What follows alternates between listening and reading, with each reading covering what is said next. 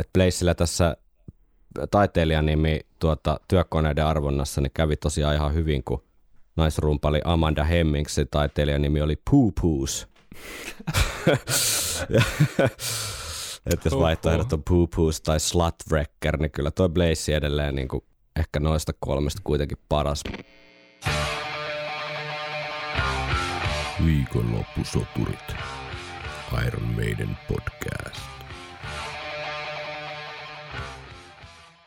Tervetuloa kuuntelemaan Viikonloppusoturit podcastia tänne oopperakummituksen luolaa. Kyseessä on ensimmäinen suomenkielinen Iron Maiden -yhtyeeseen keskittynyt puheohjelma, jonka jaksoissa käymme läpi kaikkea mahdollista bändiin liittyvää niin fakta kuin varsinkin fiilispohjalta.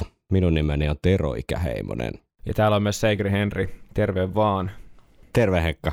Mikä on mielentilasi nyt, kun ihan vielä ei päästä X-Factor-analyyseihin, mutta lähestytään sitä. Aikamoinen nippelitiedon jakso on taas edessä, mutta vieläkö kasetti on tuota kasassa?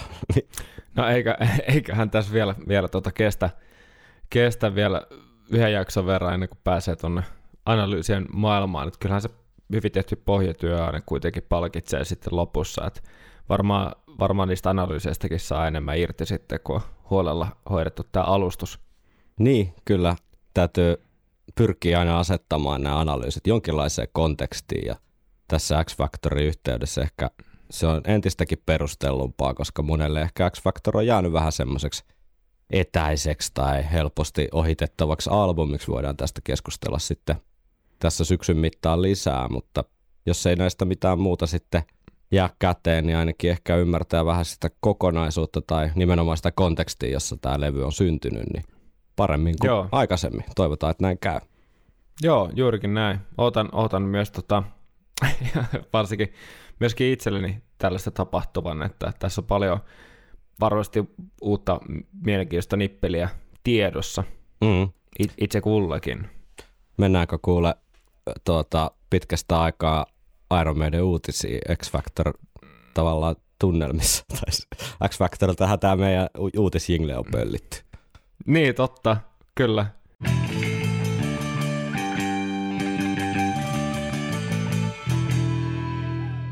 Noin, nimittäin nyt vihdoin tämä Paul Di'Annon polvileikkaussaaga on siihen pisteeseen päätynyt, eli tuossa vajaa viikko sitten, kun tätä äänitellään, niin siihen ajankohtaan nähden, eli syyskuun puolivälissä, niin ö, uutisoitiin, että nyt Paul Di'Anno on sitten päässyt tänne polvileikkaukseensa Kroatiassa.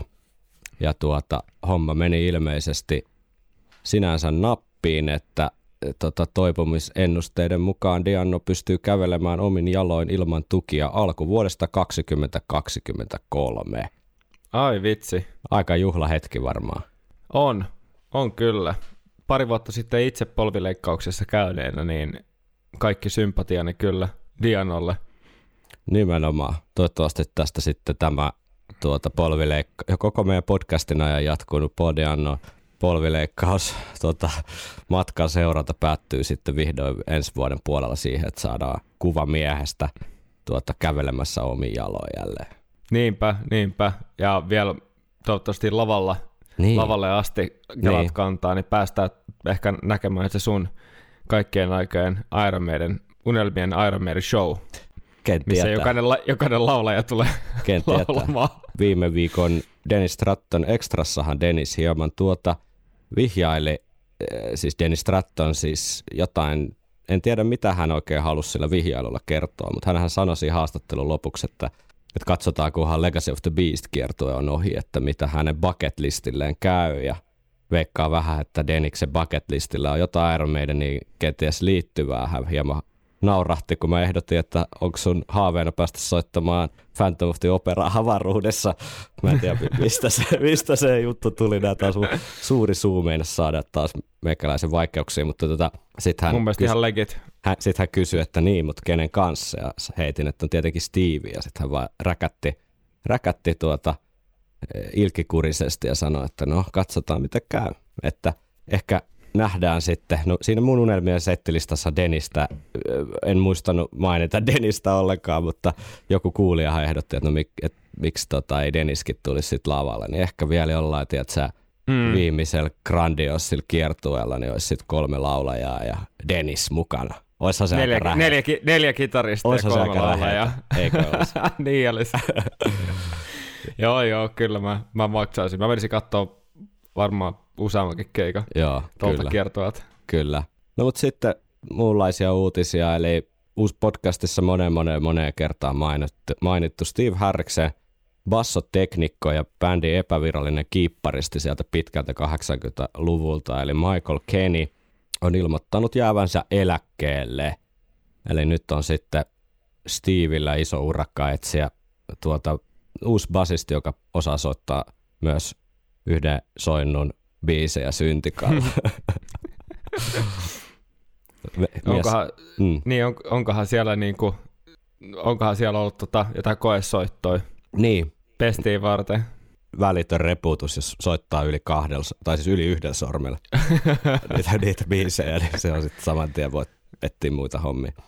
Joo, se on ihan totta. Mutta siis jos miettii, että tuommoinen kolmekymmentä vuotta kestänyt, yli kolmekymmentä vuotta kestänyt tämmöinen luottamussuhde, joka kuitenkin varmaan vaaditaan siihen, että uskaltaa sen arvokkaimman tuota työkalunsa, eli sen basson antaa jonkun muun rapellettäväksi, mm. niin päättyy, niin, niin voihan siinä olla aika, aika tuota, semmoiset herkätkin tunnelmat. Joo, ihan varmasti, että onhan se, uskoisin, että on ihan pirun tiivistä yhteistyötä, mm. teknikon ja muusikon välinen suhde. Niin, ja kyllä kun... siinä on kyse kuitenkin luottamuksesta, ja tuossa vielä ekstrana tietenkin toi, että se on ollut tavallaan ylimääräisenä muusikkona. Niin, että hän on bändissä kuitenkin soittanut ihan li- livenä, siis Iron Maidenin livekeikolla niin. Syntikkaa, niin on se vähän, vähän mun mielestä vielä enemmän kuin semmoinen ihavaa rivi, roudari. Niin, kyllä, kyllä. Tai teknikko. Jo, niin, useamman, useamman tota, vuosikymmenen ajan läpi, että hänkin on niin kuin nähnyt, nähnyt ylä- ja alamäät. Ylä-, ylä- ja alamäät, kyllä, ja, ja kokenut varmasti paljon, viettänyt aikaa, ja varmaan, varmaan paremmin kuin me edes osataan niin kuin edes arvata. Näinpä, näinpä. Mutta ei muuta kuin Michaelille hemmetti hyvin ansaittuja ja lepposia eläkepäiviä. Kyllä. Mut hän varmasti ei... kuulee, kuulee tämän toivotuksen. Kyllä. Mutta sitten hän jysähti vielä tämmöinen tota kiertue-uutinen. Eli Bruce Dickinsonin äh, puhekiertue saapuu tammikuussa kaksikymmentäkolme Helsinkiin Kulttuuritalolle. Eli tuota, tämmöinen Evening with Bruce Dickinson nimellä oleva puhekeikka, jossa Bruce sitten tuota, puolet ajasta niin pitää jonkin sorttista monologia uransa vaiheesta ja toisen puoliskon sitten vastailee yleisön kirjallisiin etukäteen toimitettuihin kysymyksiin. Joo, muistaakseni tämä oli yhdeksästoista päivä. Saattaa olla, joo. Helsingissä. Joo, tammikuussa joka tapauksessa. Sinne varmaan koitetaan itsemme keplotella jollain keinoin paikan päällä. Kyllä. Ja sitten tietenkin, tietenkin tota, ää, kuulijoiden kysymyksien kanssa, taskut pullolla kuulijoiden kysymyksiin, niin, niin, niin tota, jos me päästään haastattelemaan, niin saa vastata kuulijoiden kysymyksiin ja sitten sen jälkeen Viel, vielä muiden kysymyksiä niin siellä on itse showssa. No ei, tämä ei, ei, ei tule toteutua, tämä oli vaan tämmöinen tosi tää, hauska vitsi. Tämä ei todennäköisesti kyllä tule tämä Brucein haastattelu toteutuu, mutta ö, työt on aloitettu sen eteen, ei sitä ikinä tiedä. Jep. Viikonloppusoturit. Mennäänkö palauteboksin pariin? Palauteboksiin. Oliko toi uusi, uusi jingle? Vähän tuommoinen pikkukakkosen postityyppinen. Toi ihan se hyvä. Voi olla. Jätetään tuo. Se voi olla jatkossa. tota, nimittäin X-Factor-levy on jonkun verran herättänyt jo muisteloita ja fiiliksiä kuulijoissa. Ja nyt kun tämä julkaisutahtikin on tämmöinen vähän hitaampi nykyään, niin on ehkä syytä vähän purkaa tätä, tätä tuota postilaatikkoa, ettei tule sitten ihan kuukausien viivettä näihin vastauksiin. Mikko kirjoitti, että on mielestäni mielenkiintoista, että Ysärillä useampikin vanhan kaartin suurtu, suuruus yritti hakea uutta linjaa vaihtamalla nokkamiestään. Muun muassa Mötley Crue ja John Corabi, Priest ja Tim Owens, Van Halen ja Gary Cherone, ja Genesis ja Ray Wilson ja tietysti Maiden ja Blaze Bailey. Syitä on varmaan monia. Egot, raha, musiikkimaailman muutos, jälkigrungeineen, alternative ja metalligenren pirstaloituminen ja niin edelleen. Yhteistä on, että yritykset päättyivät epäonnistumiseen ja yhtyöt palasivat vanhojen nokkamiesten voimin joko tekemään uutta musiikkia tai puhtaasti legacy-vaiheeseen, mutta kuitenkin menestyksekkäästi ja stadioneita jälleen täyttäen. Mitenköhän olisi käynyt, jos Priest olisi jatkanut Ripperin ja Maiden Blazen kanssa? Olisiko heidät kenties tänä vuonna nähty Suomessa viidellä Rock in the City-keikalla yhdessä Uriah Heepin ja Acceptin kanssa, esim. Kuopion pesäpallokentän tapaisilla paikoilla? Niin, mitä Ekka ajattelet tästä ihan äärimmäisen validista pointista? Tässä on jännä, jännä kela. Näiltä ajatusleikiltä tuskin kukaan koskaan voi välttyä, mutta, tota, mutta tavallaan tässä kun huomataan, että kuinka moni bändi on, on tuon tehnyt, mm. ja, ja kun on näitä bändejä, joilla on, on tällaisia keulakuvan, tai sanotaanko voi olla keulakuvan lisäksi muitakin jäseniä, niin kuin, tai se bändin kokoonpano on siis tosi, tosi muuttuva, alati muuttuva, mm. ja ja sitten raidaan sillä nimellä kuitenkin, mm. niin päästään semmoisiin mielenkiintoisiin filosofisiin keloihin sitten, että tekeekö se sitten bändistä jotenkin huonomman tavallaan, tai, tai että tai et onko sillä sitten väliä, että kuka siinä on. Niin. Mutta Dickinson, ite, tai vaikka Halford ja Dickinson molemmat on ollut niin määrittelevä iso tekijä siinä mm. meidän myytissä ja soundissa, ja, ja et ilman muuta. Mä ehkä, mä ehkä harhaudun tuossa ajattelemaan sitä vaan, että pienintä merkitsevää tekijää, että kun se bändi on olemassa mm. ja se ottaa keikkoja, niin eikö se ole tavallaan niin kuin yleisö, yleisö varmaan dikkaa silti, mutta mut, tota, tota, mut joo, varmasti on vaikuttanut siihen uuteen nousuun. Mutta siis toi oli aika kova toi Mikon lista, että tuossa oli niinku ihan älytön määrä noita aika isoja bändejä, jotka niinku elänyt semmoisen ajan, että on ollut vähän, vähän tuntemattomampi, ehkä ei niin satapinnaa matchi oleva laulaja mm. siinä, siinä keulakuvana, ja sitten on palattu siihen tuttuun ja turvalliseen. Niin, ja onko siinä sitten onko siinä sitten ollut just sellainen, että ollaan luotettu tavallaan siihen, no okei, vähän tyhmä sanoa, ihan sama kuka siinä laulaa tai on keulakuvassa, mutta jotain sellaista, tiedätkö, siinä taustalla, että kyllä fanit meistä edelleen dikkaa, mm. että me ollaan kuitenkin me, tämä on kuitenkin tämä bändi ja tälleen, mm. että et, tota...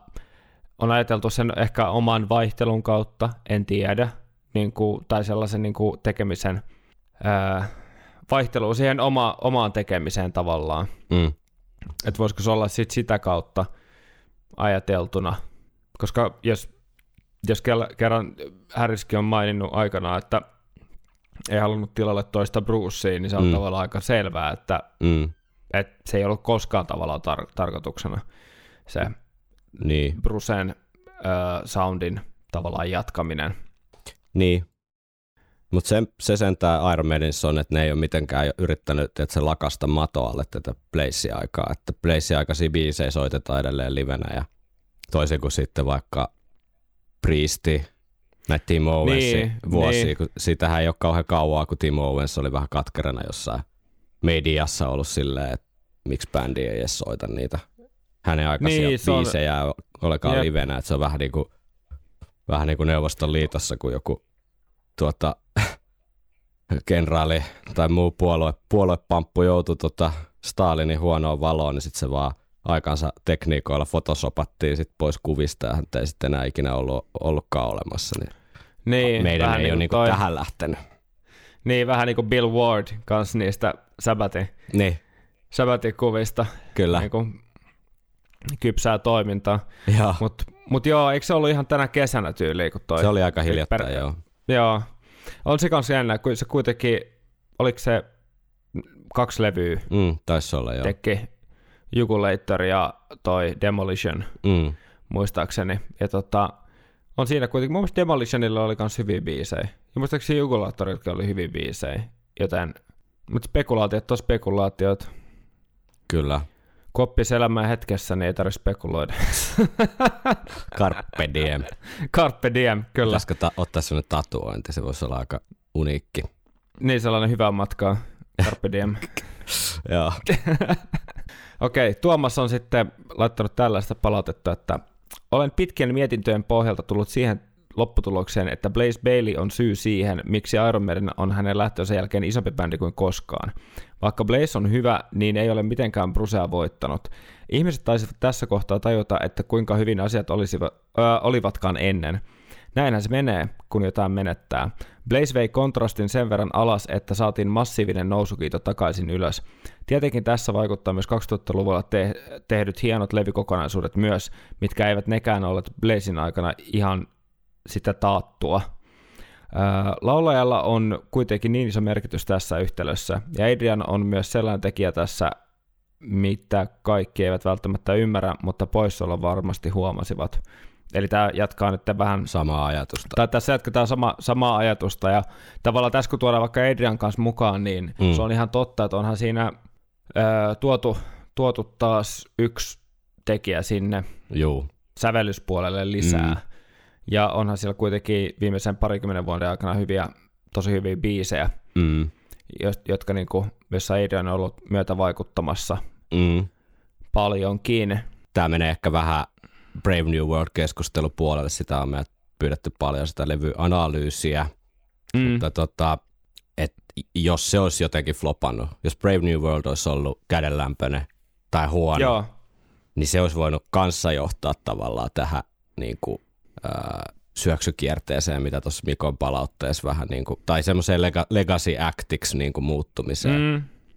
Joo. mitä meidän jossain määrin toki on, pakkohan se niin kuin on myöntää, että live-setti esimerkiksi on kuitenkin sille muutamia poikkeuksia lukuun ottamatta, niin kiertueella on ne tietyt niin kuin kulmakivet, mitä voi tulla katsomaan myös siinä legacy-mielessä. Tiedätkö, niin. että hyvinkin kasuaali niin kuin meidän fani, niin pystyy nauttimaan siitä, kun sieltä tulee ne tutut biisit. Ja tai siihenkin vai... kuuluu kuitenkin melkein joku viides osa, tai no, no ei ehkä ihan neljäs osa, mutta varmaan viides osa tälle päästä heittämällä vähän sitä legacy-osastoa. Joo. Kyllä, vähän kiertueesta riippuen niin voi olla enemmänkin, niin. mutta tota, ää, et sekin on, se on mun mielestä semmoinen kans iso palanen, mitä näissä palautteissa ei ole suoraan mainittu, varmaan kyllä ei herroille ihan uusi ajatus tämä ole, että et, et sitten sen paluun jälkeen, niin siinä se momentumi oli niinku sillä mun mielestä aika herkkää, että jos se olisi mennyt pieleen, niin mm. mikä olisi sitten ollut lopputulema, olisiko sitä enää saanut sitten sieltä nostettua, mutta kun Brave New World oli niin älytön menestys mm. ja kaikki rockin riiot ja tosi hy- hyvä kiertue siihen ja muuta, niin se niinku mm, mm. räjäytti sen homman sitten taas sille tasolle, mitä se oli ollut ehkä viimeksi joskus kahdeksankymmentäluvulla. Joo, ja sitten varmaan ei voi myöskään niinku vähätellä se niinku tulevien levyjen ei tota, tietenkään, mer- ei merkitystä. Tietenkään. Tavallaan, että siinä saatiin vähän pidettyä se, vaikka, vaikka niistä ehkä oma suosikki noista sanotaanko kolmesta ekasta sen jälkeen on Brave New World, näin, mm. niin kun, jos puhutaan puhtaasti kokonaisuutena, mm.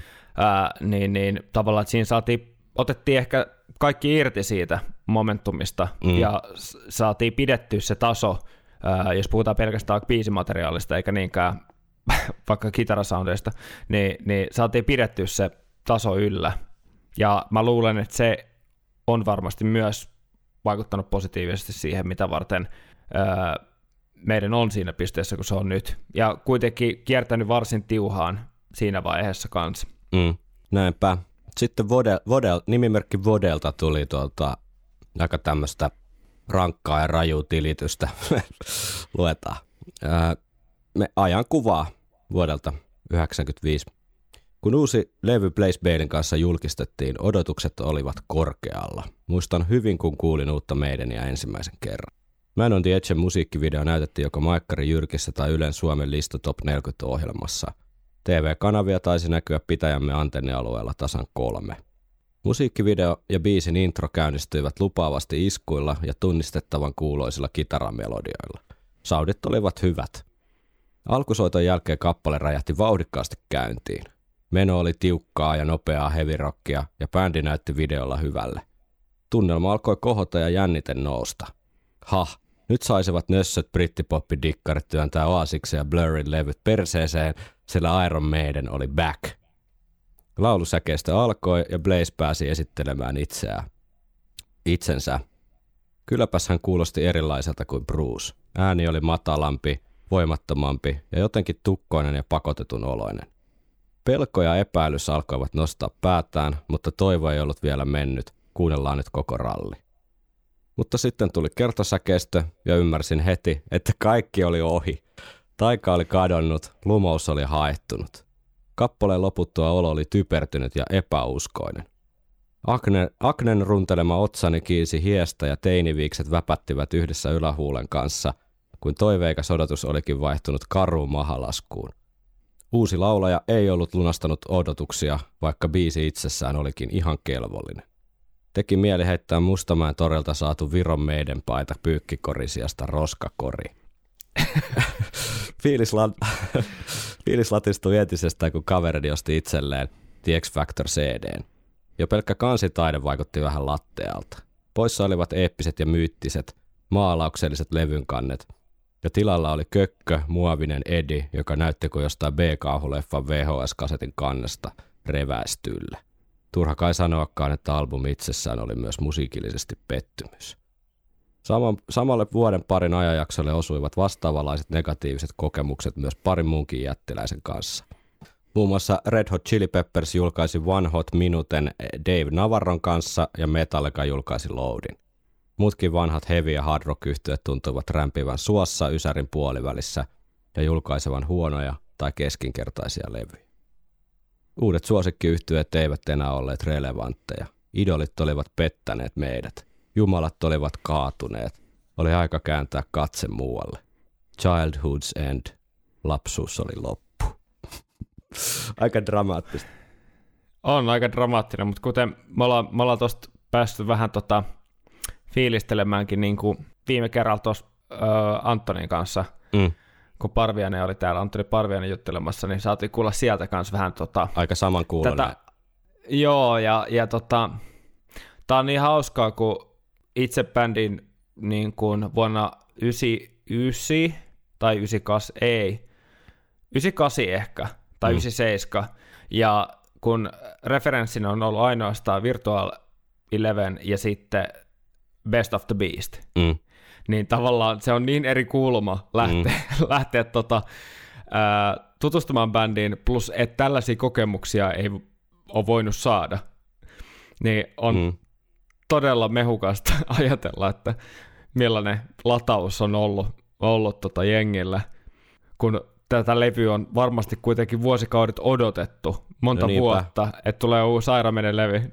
Joo, siis itse asiassa X-Factorhan oli ilmestyessään, niin siinä oli pisin tauko siihen mennessä kahden meidän levyn välillä. Joo. Et sitä oli todella, todella odotettu. Mennään kohta tuohon äänitykseen ja muuhun taustaan, niin avataan tota lisää, mutta on nää kyllä, tää oli erittäin elämänmakuinen hyvä story kyllä siitä tuota teinipoja, teinipoja stressistä, kun idolit pettää.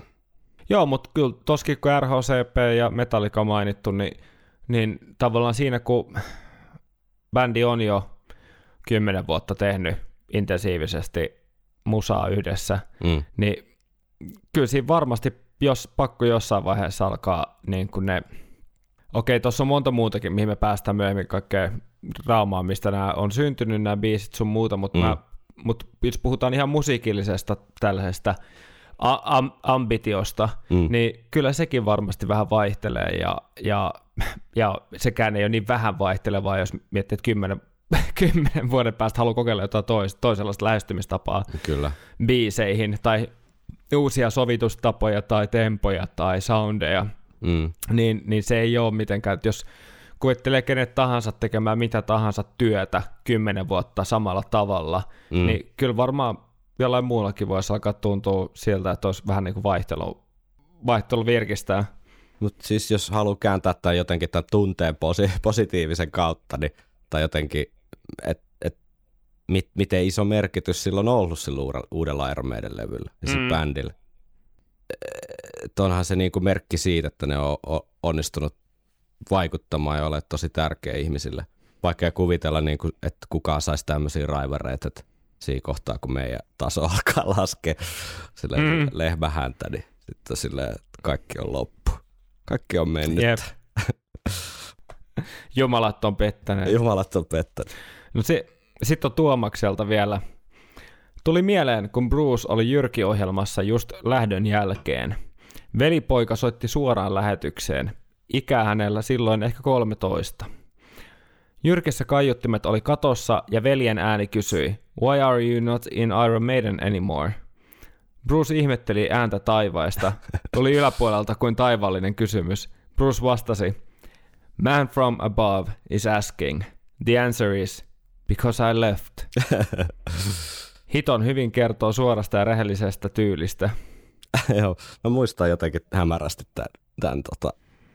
En, en niin kuin näistä sanasta sanaan näitä va- kysymyksiä ja vastauksia, muista jotenkin tämän Brucein haastattelun kyllä. Ja kyllähän toi tosiaan, niin kuin tuossa lukeekin, että su- suora ja rehellinen tyyli, niin varmaan tuossa vaiheessa varsinkin, kun...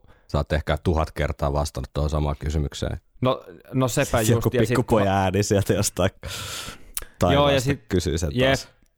Joo, ja sitten kun haluaisi ehkä puhua enemmän vaikka uusista, uudesta levystä. Ja... Mm.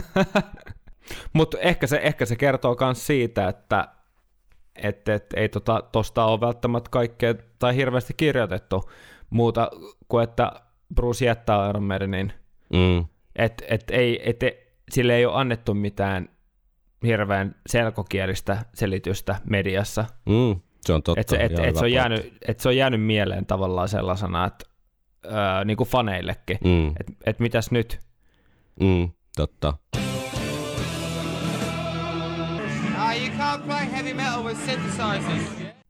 Noin puoli tuntia on saatu kulumaan palautteissa ja uutisissa. Mennäänkö päivän pihviin pikkuhiljaa takaisin X-Factorin taustoihin. Me on Blaze Baileystä puhuttu eri kulmista aika paljon, mutta ei ole ihan hirveästi puhuttu tästä herran niin kuin historiasta ja taustoista silleen kauhean syvällisesti, niin ehkä olisi syytä paneutua hieman, että mikäs kaveri tämä Iron Maidenin uusi laulaja nyt sitten oikein onkaan.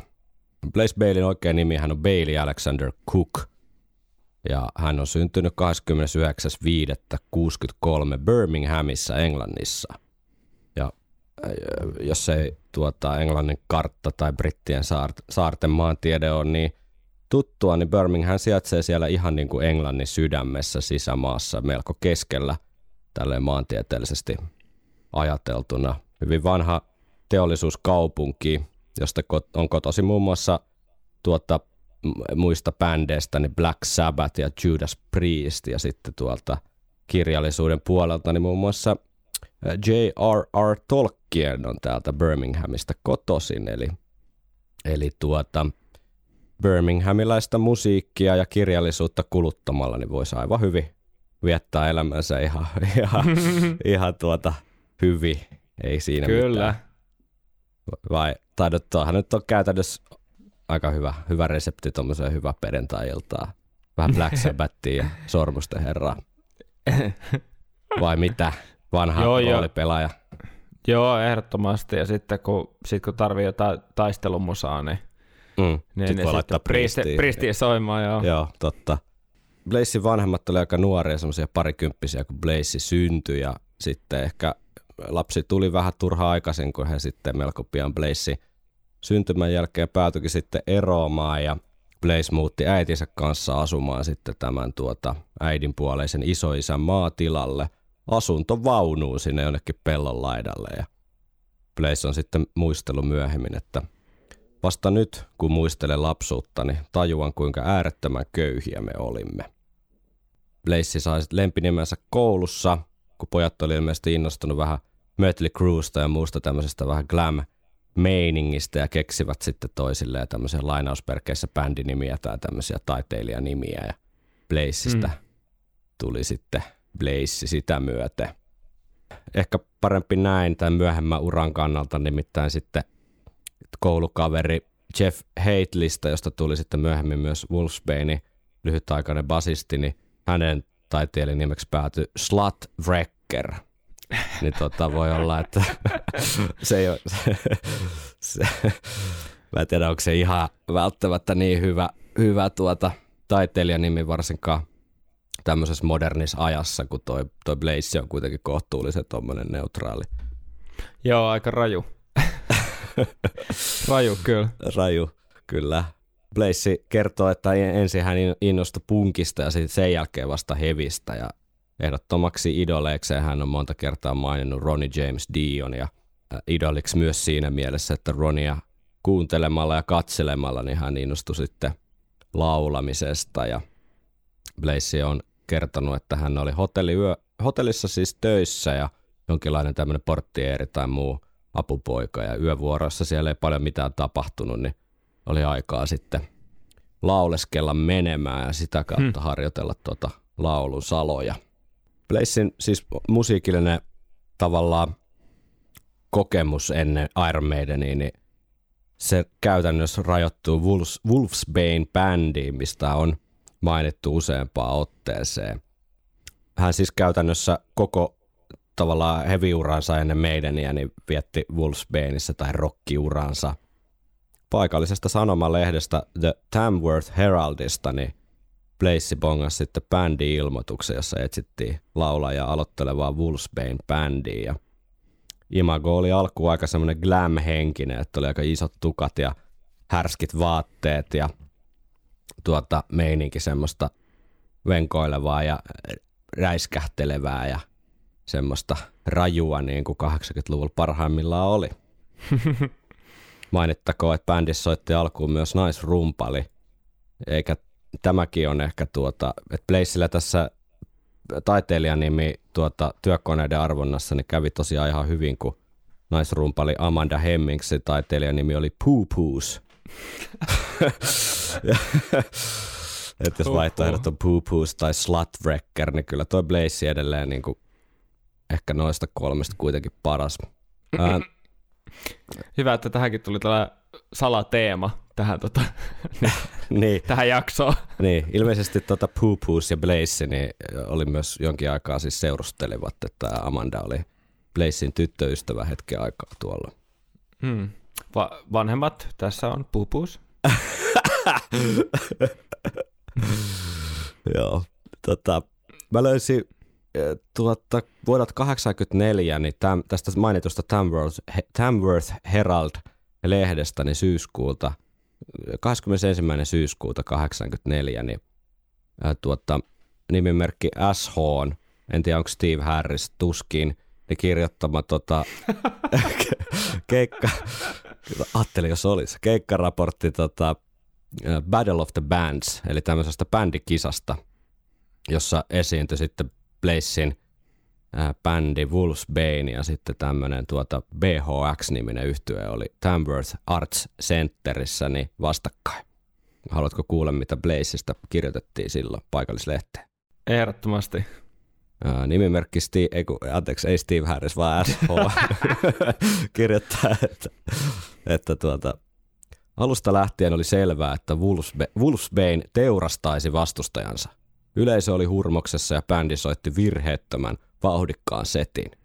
Jace the Acein upea kitaratyöskentely oli huippuluokkaa, mutta muun yleisen tapaan en voinut olla tuijottamatta laulaja Bailey Cookin vääntelehtimistä ja poseeraamista, joka ei jättänyt paljoa mielikuvituksen varaan. Oli hämmästyttävää nähdä, miten tämä kundi pystyi samaan aikaan laulamaan upeasti ja elehtimään, kuin hän olisi riivattu.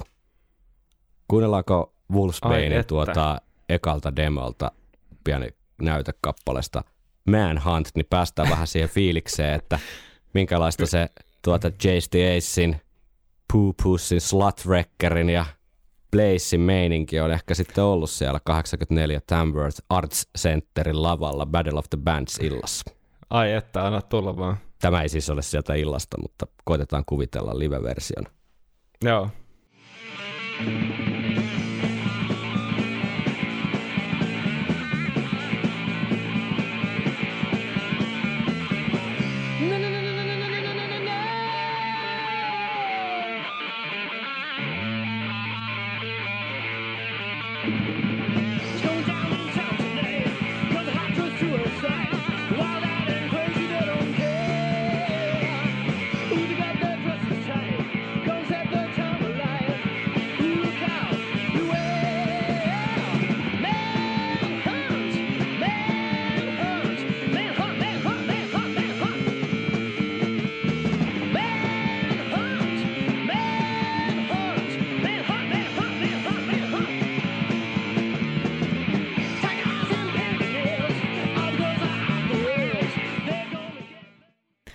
aika totta, kova kertsi.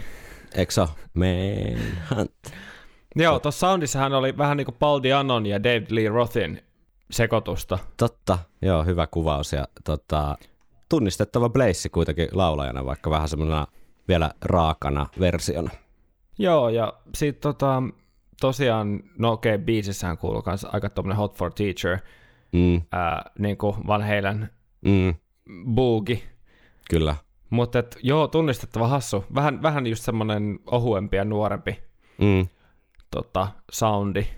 Kyllä. Mutta Wolfsbane sai yllättävänkin paljon, tai en mä tiedä nyt yllättävän paljon, mutta aika paljon niinku hypeä muun muassa kaikessa musalehdistössä. Ja itse asiassa legendaarinen tuottaja Rick Rubin otti sitten Wolfsbanein nappas omaan talliinsa, kun hän perusti tämmöisen Deaf American levyyhtiön aikanaan. Ja jos Rick Rubinin C V:tä nyt täytyy sitten listata, niin kaverihan on tuottanut muun muassa Beastie Boysia, Run D M C:tä, Slayeria, Johnny Cashia, R H C P:tä ja niin edelleen. Ja Wolfsbane päätyi sitten tekemään Deaf Americanille kaksi albumia vuodelta kahdeksankymmentäyhdeksän ilmesty, tai vuonna kahdeksankymmentäyhdeksän ilmestyi Live Fast Die Fast tuota, debyyttilevy ja sitten Down Fall the Good Guys vuonna yhdeksänkymmentäyksi. Mutta menestys jäi sitten kaupallisesti molempien albumeiden osalta aika vaatimattomaksi ja bändin tarina sitten hieman niin kuin näytti olevan laskusuuntainen. Mutta onnekas sattuma, joka nitoutuu nyt sitten tähän meidän, meidän tuota Iron Maiden aiheeseen varsinkin väkevästi, niin on, on se, että niin kuin muistetaan No Prayer For The Dying öö, jaksoista, niin vuonna yhdeksänkymmentä niin Wolfsbane oli tuota No, no Prayerin kiertueen englannin osuudella niin Iron Maidenin lämmittelijänä ja Blaze on sitten muistelu, että seurasin mitä Bruce Dickinson teki lavalla ja seuraavana iltana yritin peitota hänet täysin. Jos hän kiipeili kaiuttimissa, minä yritin päästä niiden päälle. Jos hän liikuskeli lavalla ympäriinsä, minä juoksin siellä. Eli siinä on ehkä tälleen, ää, sitten mitä myöhemmin tapahtui, niin ihan hauska tämmöinen tietynlainen kilpailuasetelma on ollut ainakin Blazen pään sisällä, että täytyy olla parempi mm. kuin tuo Bruce. Ja se on, täytyy sanoa, että se on mille tahansa lämpärille ja mun mielestä ihan terve juttu, koska niin. a, ainoastaan nyt paremmilta voi oppia jotain. Jep, mutta vitsi miten monesti, jos lukee noita kahdeksankymmentäluvun jotain bändi, bändi tota, biografioita tai mm. jotain muita storeja, niin tosi usein mainitaan se, että vähänkin isommat bändit niin kuin joko tahalla, tai no käytännössä tahallaan niin kuin suolannut niitä, niitä tota, lämpäribändejä, että et, et on ollut paskemmat soundit ja tiiätkö, ei ole annettu käyttää jotain valoja, että ne on näyttänyt paskemmin. Että et, ei tiiätkö, käy niin, että se lämpäri vie sen, sen niin kuin valtikan siltä pääesiintyjältä. Joo, se on vähän pikkumaista. Siit, mm. Siitä on kyllä jo lukenut. Hitto, tu, nyt ei tule ihan just mieleen, mutta jo, just luin jotain, jotain sellaisia, että on niin kuin, tiiätkö, ää, seistys. Ei anneta tehdä soundcheckia ja... Niin, tyyppi. Ja se seistys siellä lavan reunalla ja niin kuin, tahallaan vähän niin kuin, he, yritetty hermostuttaa vielä enemmän ja ei saa, mm. ei saa vetää tiettyä määrää biisejä. Ja, mm. Tai ei saa vetää niin paljon biisejä kuin oli sovittu alun perin tai jotain vastaavaa. Ja. Aivan. No, Wolfsbane sitten käytännössä hajosi siihen, kun Blaze liittyy Iron Maideniin. Bändi on sitten tehnyt yksittäisiä tämmöisiä paluukeikkoja lainausmerkeissä ja Mm.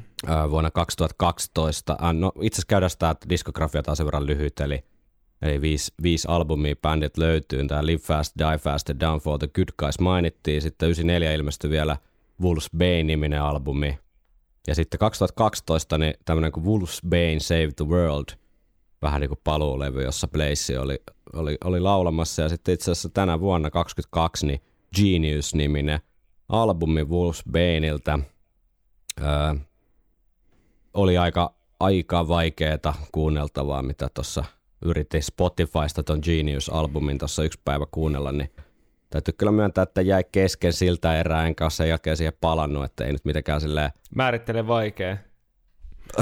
Siis tosi huono. Et siitä oli vaikea nauttia, sanotaan näin. Okay. Sen, sen biisimateriaali ja tuotanto niin yhdessä niin teki siitä albumista äärimmäisen haastava, nautittava. Mutta tätä, jos kiinnostaa, niin käykää ihmeessä kuuntelemassa, ja jos pystytte kuuntelemaan se kerralla loppuun, niin hyvä teille. Saatte viikonloppusoturit ansiomitalin. Kyllä. Siinä tuota Wolfsbane pähkinänkuoressa. Eiköhän me nyt jätetään nämä glam rocki tuota, öö, meikit ja muut turhat tuperaukset tuonne kuule Tams, Tamsworthin öö, tuota, taidekeskukseen ja vedetään ihan superkireet mustat farkut päälle ja ruvetaan synkistelemään ja mennään maaseudulle tuota, Essexiin Steve Harriksen navettaa tekemään oi, oi, uutta Iron Maiden albumia. Tuttu paikka. Tuttu paikka. Viikonloppusoturit. Nimittäin The X-Factor-albumin äänitykset eteni siten, että lainausmerkeissä tämä on tuosta, muistaakseni Run to the Hills-kirjasta tämä aikamäärä, niin pari päivää ennen joulua yhdeksänkymmentäkolme, niin Blazea pyydettiin sitten virallisesti Iron Maideniin ja tammikuussa yhdeksänkymmentäneljä bändi alkoi sitten kirjoittaa uutta matskua levylle. Eli kerrottakoon, eli tässä vaiheessa kokoonpano oli siis tietenkin Steve Harris bassossa, kitaroissa Dave Murray ja Yannick Gersi, rummuissa Nico McBrain ja sitten uunituoren laulaja Blaze. Steve, Steven mukaan mitään, yhtään mitään materiaalia ei ollut valmiina, vaan he halusi ikään kuin aloittaa puhtaalta pöydältä uuden laulajan kanssa, mikä kuulostaa ihan ehkä järkevältä taktiikalta, oli se sitten totta tai ei tämä lausunto. Joo, ja onhan tuossa tavallaan, ehkä, se on, ehkä bändi on, tai Steve on tarvinnut sitä, jos miettii, että tuossa on ollut aika myrskyävää, mm. niin se voi olla, että vaikka sitä materiaalia olisi ollut mm. ää, valmiina, mitä on kirjoitettu Brucen aikaa tai ennen Brucen lähtöä, niin se voi olla, että on ihan oikeasti vaan silleen, että okei, että tämä, tämä matsku ei ole tarkoitettu niin kuin käytettäväksi enää mihinkään, että tämä on mm. niin kuin, niin kuin tehty eri laulajaa varten, jos puhutaan ihan ihan niin kuin äänialasta sun muuta, mutta var, mut varmaan vielä enemmän se henkinen juttu, että et haluta, halutaan oikeasti kirjaimellisesti aloittaa puhtaalta pöydältä. Kyllä. Tämä tota, äänityssessiohan poikkesi sitten tämmöisestä kahdeksankymmentäluvun treenit tuota Jerseyssä ja sitten studiokaavasta täysin, eli bändi teki käytännössä koko vuoden yhdeksänkymmentäneljä ajaa uutta musaa ja äänitteli sitä sitten pikkuhiljaa siinä, kun matskuu syntyi. Ja siitä, kun ö, levy saatiin miksattua, niin biisikirjoituksen aloittamisesta niin kului peräti puolitoista vuotta. Eli käytännössä äänitykset syntyi, tämä kesti sinne jonnekin alkuvuoteen yhdeksänkymmentäviisi asti, ja näissä sessioissa syntyikin sitten yhteensä neljätoista biisiä, eli, eli aika paljon. Mutta miten tämä työskentelytapa, Henkka, kuulostaa? Sopisiko sulle tuommoinen, että ollaan ja soitellaan, vai olisiko parempi, että olisi joku tiukka aikamäärä? No sanotaanko siinä vaiheessa, jos on varaa, varaa niin paljon, että, että on, on tuollainen maatila ja studio siellä ja mm. ei tarvitse välttämättä tietää, miettiä sitä seuraavaa tilipussia vielä tuossa vaiheessa, niin kyllähän tuollainen kuulostaa aika ideaalilta. Niin se, se kuulostaa susta hyvältä. Niin, mutta tiedätkö, niin meinaa vaan sitä, niin kuin, että sehän kuulostaisi mukavalta, mukavalta vaihtelulta, että mm. otetaan vähän rennommin tässä ja tehdään sitä mukaan, kun biisei tulee, koska kun me tiedä, mit, mitä me tiedetään Steven niin kuin mielenlaadusta tuossa vaiheessa, mielenmaisemasta, että mm. ei ole välttämättä ollut se kaikista inspiroitunein öö, vaihe elämässä. Kyllä, niin, niin kuin niin mainittiin varma aikaisemmin, niin tosiaan avioero oli siinä pitkäaikaisesta tyttöystävästä kautta sitten vaimosta Lorrainista tullut, ja sitten tämä Brucein törkeä petos, Bruce, eli, Bruce eli lähtö, lähtö soolouralle, niin heikäs fiiliksi entisestään. Niin, oli. Niin, että mä luulen, että se voisi vi- vois niin, vois viitata ehkä vähän siihen, että mm. et, tota, on samalla ehkä vähän ää, kerätty, kerätty voimia, tehty ehkä niiden voimien tota, mukaan, mitä, mitä silloin on ollut käytettävissä. Että toi on ollut ehkä sitten ihan kiva.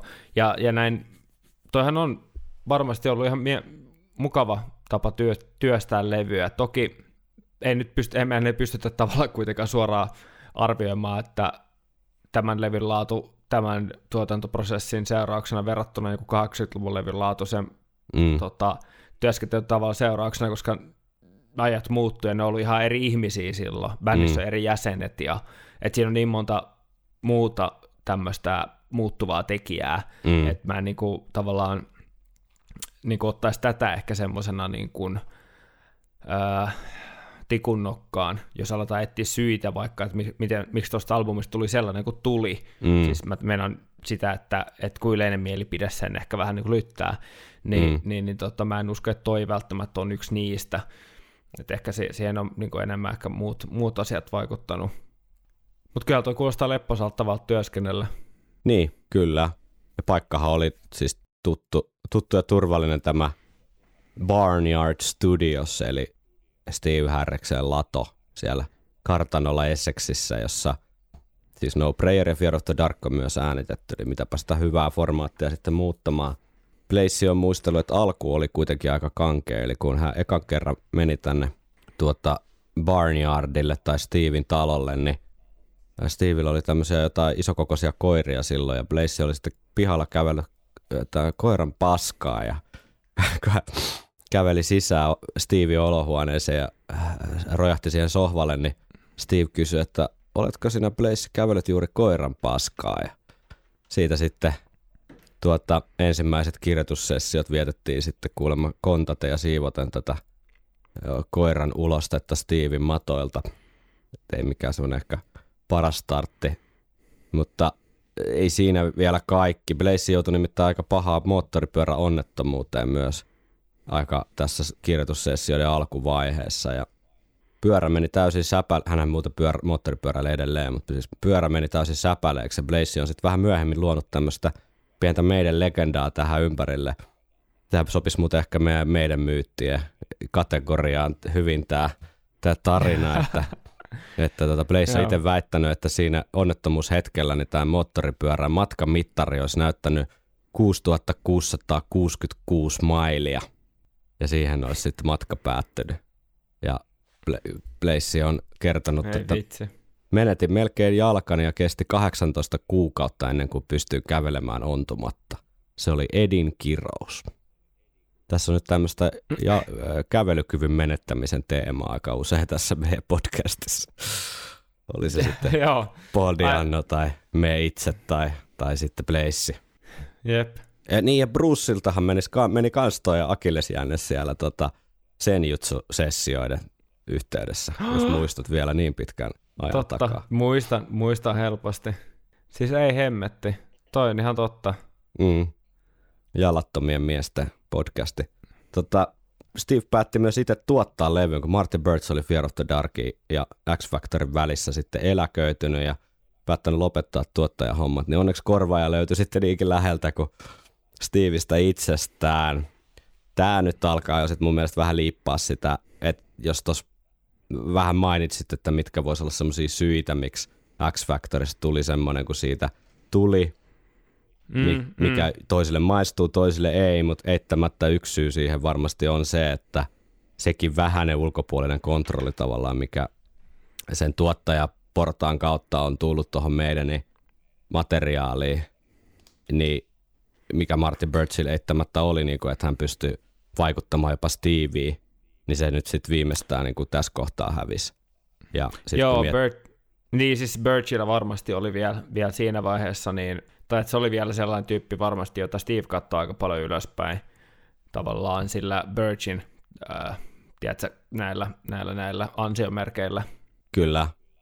Tota, ja si- tietotapahan tämä tilanne on nykyisinkin edelleen siis sama, että ei tuosta Cavemanista ole sitten ehkä ollut kuitenkaan semmoiseksi, mitä on aikaisemmin spekuloitu, että hän on sitten ehkä kuitenkin enemmän semmoinen äänittäjä kuin tuottaja, ainakin tässä tässä niin kuin meidän kontekstissa, että, Joo. Et, että tota, kyllä se taitaa se sa, viimeinen sana olla kaikessa vuodesta yhdeksänkymmentäviisi lähtien ollut sitten Stevellä.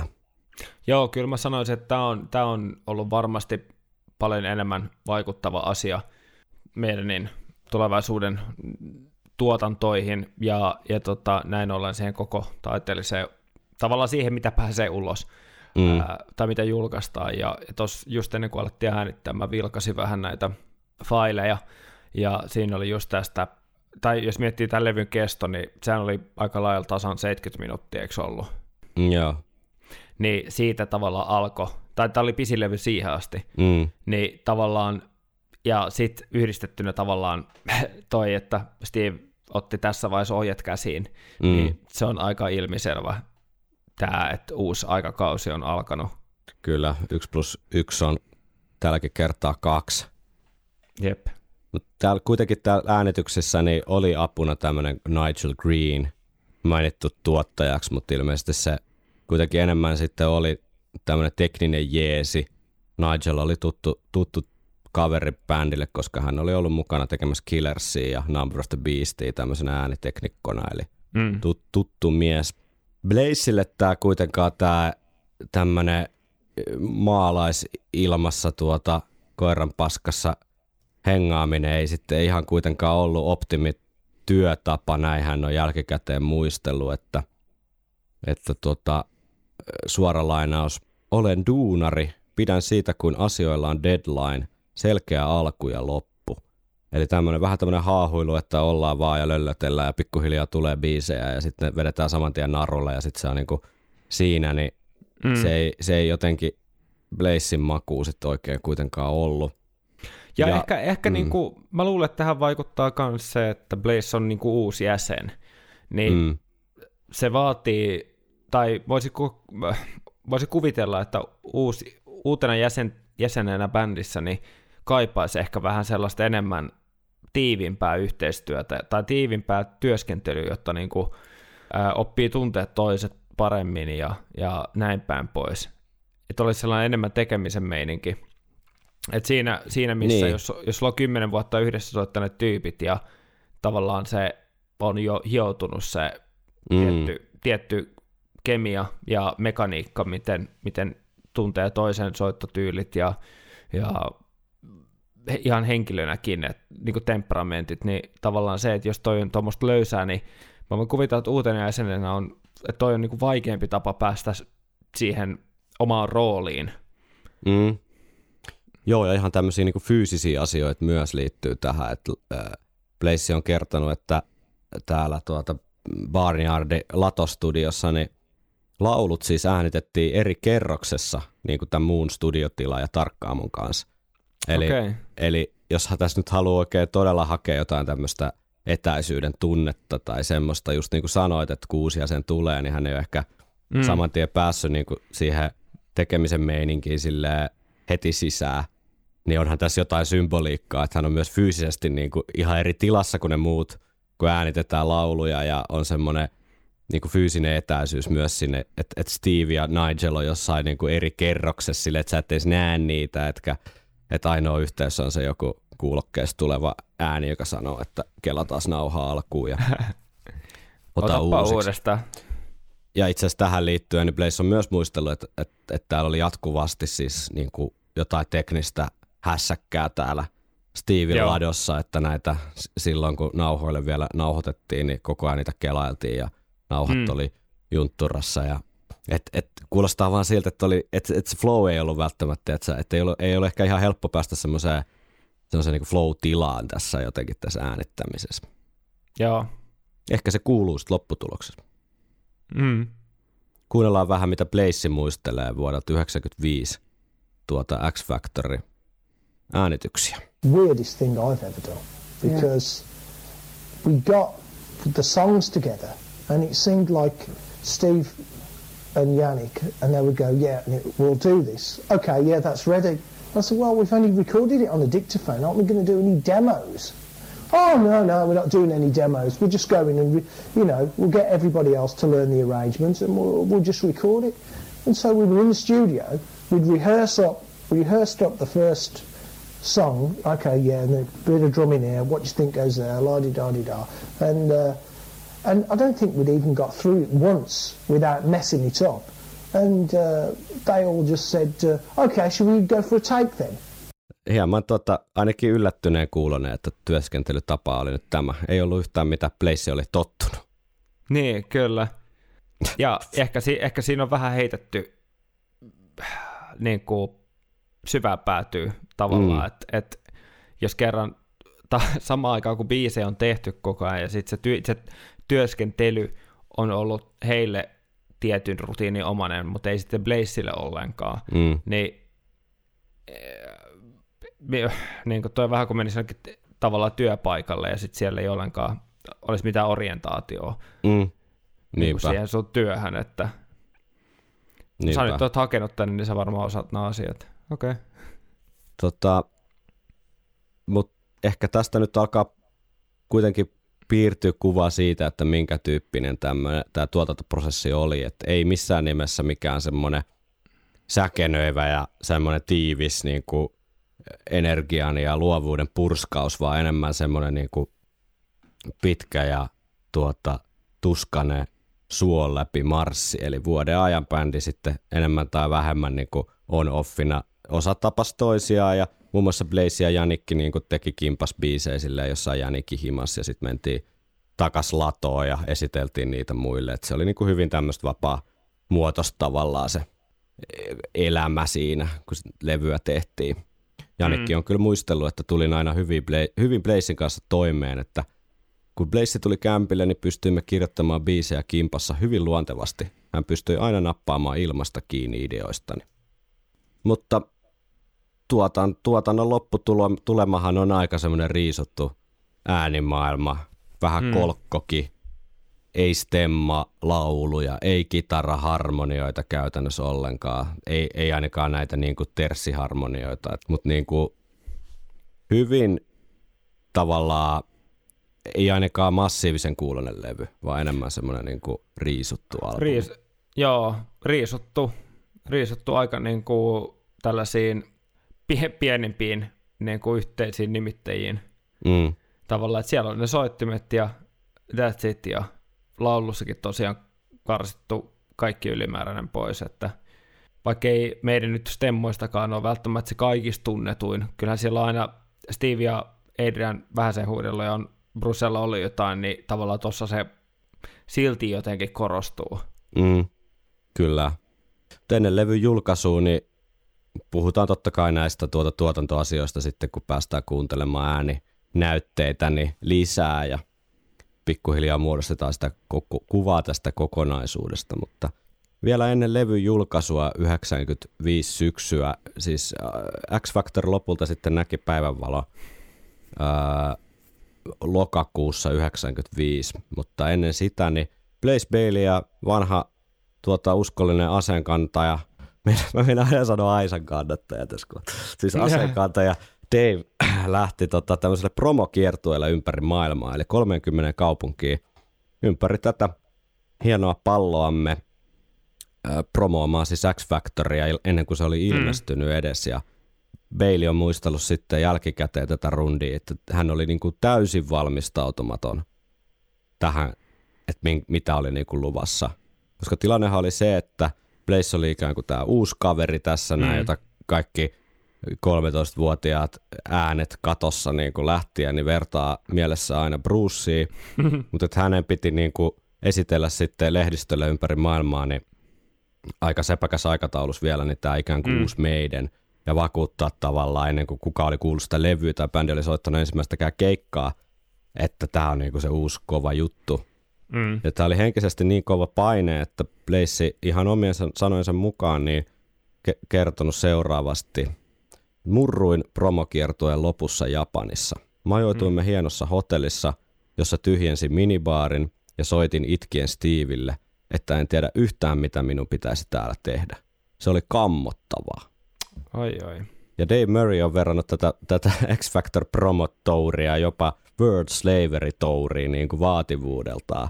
Niin kuin pelkästään tätä promokiertoa. Pelkästään tätä promokiertoa, että mikä kertoo jo jotain.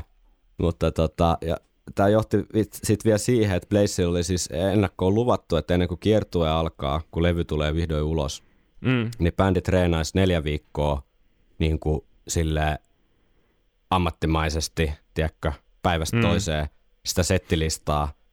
Mutta johtuen tästä promokiertueesta, jonka varmaan itse Rod Smallwood oli sitten karttaan piirrellyt, niin mm. tota, tämä treeniaika typistyi ihan muutamaan päivään.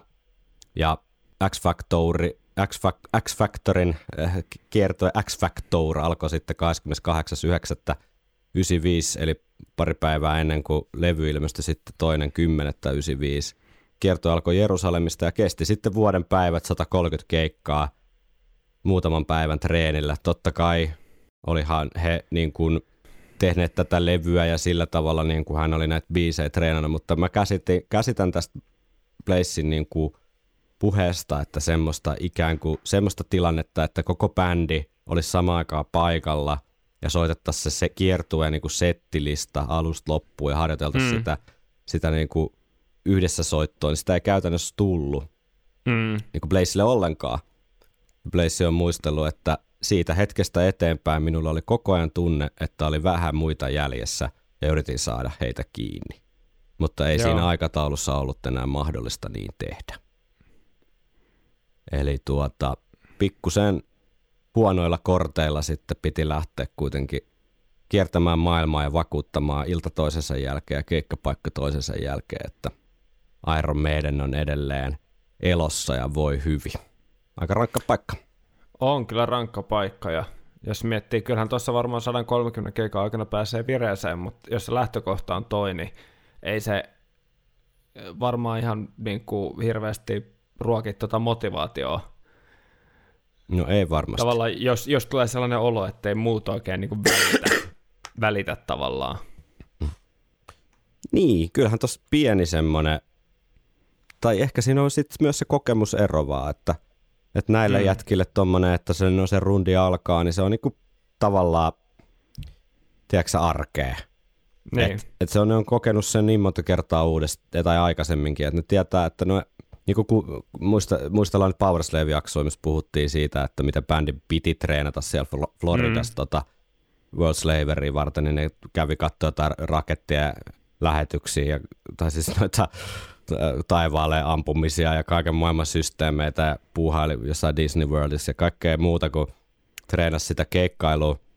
Eli niillä on varmasti ollut, siis muulla Iron Maidenillä semmoinen kokemuksen tuoma varmuus siitä, että kyllä se niin kuin siitä lähtee, että vaikka mm. olisi vähän takkusta alkuun, niin kyllä se, ne särmät hioutuu siellä sitten tien päällä, mutta Blaze olisi ehdottomasti selvästi kaivannut niin kuin tosi paljon enemmän semmoista mm. kannattelua ja tukea muulta, muulta bändiltä. Ja muut olisi niin kuin hi, ehkä hiffannut sen, että mistä lähtökohdista Blaze taas tulee. Että kyllähän Wolfsbane oli keikkaillut paljon, mutta ei missään nimessä mitään vuoden sata kolmekymmentä keikan maailmankiertuetta niin kuin mm. vielä silleen, että sun pitää laulaa jotain Hallowed Be Thy Name illasta toiseen. Jep. Tiedätkö mitä, Henkka, oli tarkoitus tänään käydä vielä vähän kansitaidetta ja tuota levyn julkaisua lisää läpi, mutta nyt on sellainen tilanne, että minun täytyy nyt lähteä, kuulkaas, Rovaniemelle, niin tota joudutaan nyt keskeyttämään tämän jaksoäänityksen, mutta on tässä nyt jo taas asiaa, niin jatketaan ensi jaksossa sitten lyhyesti kansitaidetta ja sitten mennään biisianalyyseihin, nimittäin Sign of the Cross tärähtää sitten ensi jaksossa soimaan. Eikö se ole aika siistiä? Häh? Ootko, Onhan se. Oot sä uusi. Ihan hypes siellä, et meinaa pysyä tuota viiksissäsi. Nakkahousuis. Äh, onhan se nastaa aina uutta levyä lähteä, lähteä tuota, tuota purkamaan. Noissa nois, niin kuin biisianalyyseissä, levy sisältöanalyysissä aina se joku oma, oma juttunsa. Mm. Siinä on mun mielestä hauska niin kuin back to backiin sitä, näitä ideoita vaihdella, koska me saadaan heti pari eri näkemystä kaikesta ja kyllä, siis tämä on, tää on, tää on erittäin suuri mysteeri. Tämä on niinku semmoinen jokimatka laivasta Kongonjokea tuota eteenpäin tämä biisianalyysi, koska X-Factor on varmaan niinku ehkä vähiten, tai siis silleen, että me ei ole, me on puhuttu, tosi vähän puhuttu ainakaan yksittäisistä biiseistä silleen keskenään. Mä tiedän, että sä ei tule mm. niinku aik- aikaisemmin missään yhteyksissä oikeastaan. Jep, että mä en tiedä. Mä tiedän suurin piirtein sun niinku semmoisen koko, kokonaisfiiliksen, sä oot siitä puhunut podcastissakin tuosta levystä, että mm. sun on vaikea niinku päästä siihen sisälle johtuen niinku monista syistä, mutta mut silleen, että et yksittäisistä biiseistä, niin en mä tiedä niinku yhtään, että mitkä on sun semmosia ehkä niinku hyviä hetkiä tällä levyllä ja mitkä on sitten semmoista ihan totaalista roskaa, että se on ihan mielenkiintoista Joo, päästä mä luulen, kuulemaan. Mä luulen, että teikäläisellä on, kun mä muistan, että kun me ollaan keskusteltu, niin sulla, sulla on tota ollut joitakin ehkä Äh, huippuhetkiin mahdollisesti siellä enemmän. Mm. Tavallaan mm. sellaisia yllättäviä, sanotaanko, että sä oot yhtäkkiä maininnut, että vitsi, se onkin itse asiassa aika hyvä biisi. Mm. Mm. Tai jotain tällaisia, mutta tota, hauska, palata, hauska palata siihen vähän tuolleen pedantimmalla pohjalla.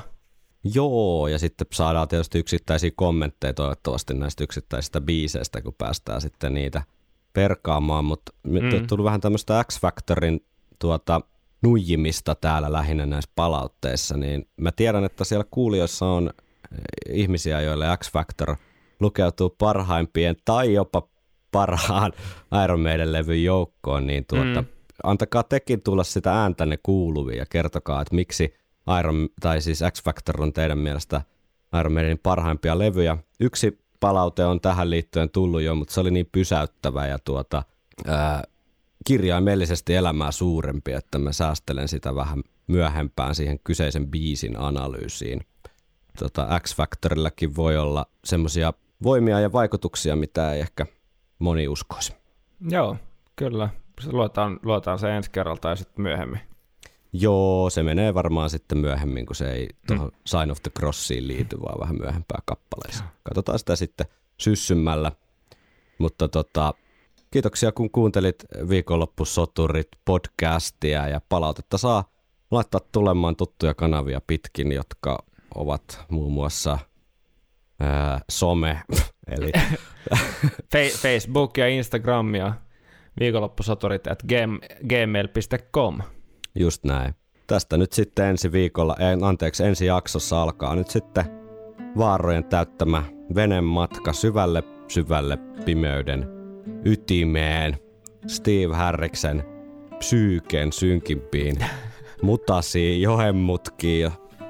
Syksy tulee olemaan siis täynnä itsesääliä, itsetuhoa, elämän tarkoituksen tai oikeastaan elämän tarkoituksen puutteen kanssa tuskailua, kidutusta, väkivaltaa ja yksi verinen hajoamissotakin päästään käymään tässä läpi. Eli oikein hauskaa syksyä vaan kaikille kuulijoille täältä oopperan kummituksen luolasta. Moikka!